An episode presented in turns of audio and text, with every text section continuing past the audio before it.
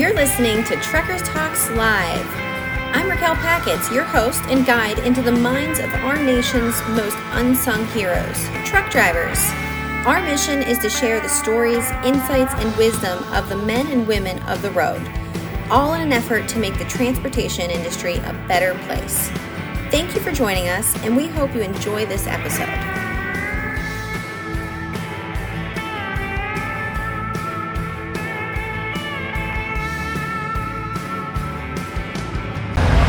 Everyone, this is Raquel Packets coming to you live from Iowa 80, the Truckers Jamboree in Walcott, Iowa.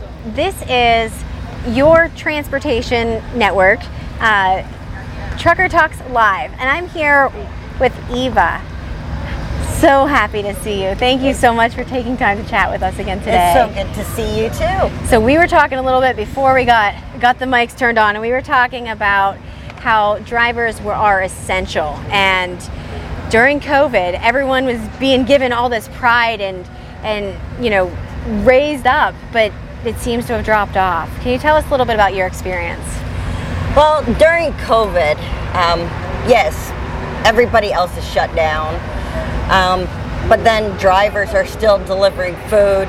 Um, their essential needs to everybody else. And yes, everybody was praising us and thanking a driver.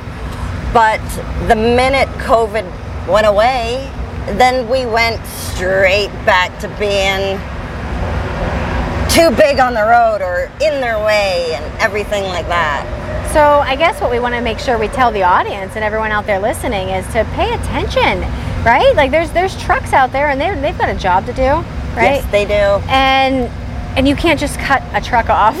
There's way more to slowing down a rig than what There anyone is. thinks it's a, a, a lay person out there on the road. Oh yeah. Well, people don't realize that um, we do haul freight for them. We haul everything that they own. We haul it. It's been on a truck one way or another, or multiple trucks just to get to the destination. Um, people don't realize it. Most people think that we're just driving around with empty trailers just to be in their way. And uh, okay, there are some trucks that are empty trying to get to their next load. Sure, they can stop a little quicker Right. than trucks that are fully loaded, 80,000 pounds. Well, people really don't realize that it takes an entire football field to get a truck to stop at a complete stop at doing 65 mile an hour. Wow, and you don't want to slam on your brakes and stop that fast either. That Well, would you don't a wanna- lot of problems. Yeah, you don't want to do that for multiple reasons. Um, once that load is on your trailer, it's your responsibility. And if you slam your brakes that hard, that load will shift. If you don't have it tied down good enough, it will shift. If it depends on the trailer you've got, it can come right through the walls of the trailer oh and it can hurt somebody, if not kill somebody. Right, right. You definitely have to be safe and secure your loads properly. Yes, definitely 100% That's Be on the lookout for everyone else around you, right? Oh, Like, exactly. as a driver, there's a lot of responsibility. Oh, it is. And people don't realize they look at us when they're driving by and they're thinking, oh, they're just sitting there driving a truck and or talking on the phone and stuff like that. They don't realize um, we actually have to know the different regulations across each state. And those who drive truck across the border from Canada, US, we actually have to know regulations across the entire, or both countries, I should North say. America, yeah. And there's some states, some provinces that have the same regulations, but not all. So we have to remember all of that. We have to remember to um, make sure that our axles are properly weighted um, and our brakes, che- uh, check our brakes daily. Everything. We got to make sure that that truck is 100% legal before we get on the road. Yeah, there's so much responsibility. It is. It what makes is. you keep doing it? What's what's the drive behind it? There's always a passion. I just love it. I love driving truck since I was a little girl.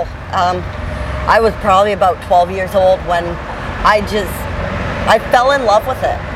And yeah, being a Mennonite, my parents didn't want me to drive truck. Right. But I, it was in my heart that I wanted to drive truck. Not only that, um, I call it a vacation being paid for. Oh, I love it. That's that. what I call it because, well, you get to see both. Well, I get to see both countries Yeah. and also get paid for it. yeah. So- That's amazing. And we also know that your fiance drives truck as well. Yes, I just watched him walk by here a moment ago. Okay. Does he drive with you? Do you guys run routes together? Uh, we run together a lot. Yeah. Uh, whenever we get a chance, we work for two different companies. Okay. He works for Rabbit River out of Michigan, or Holland, Michigan. Sorry.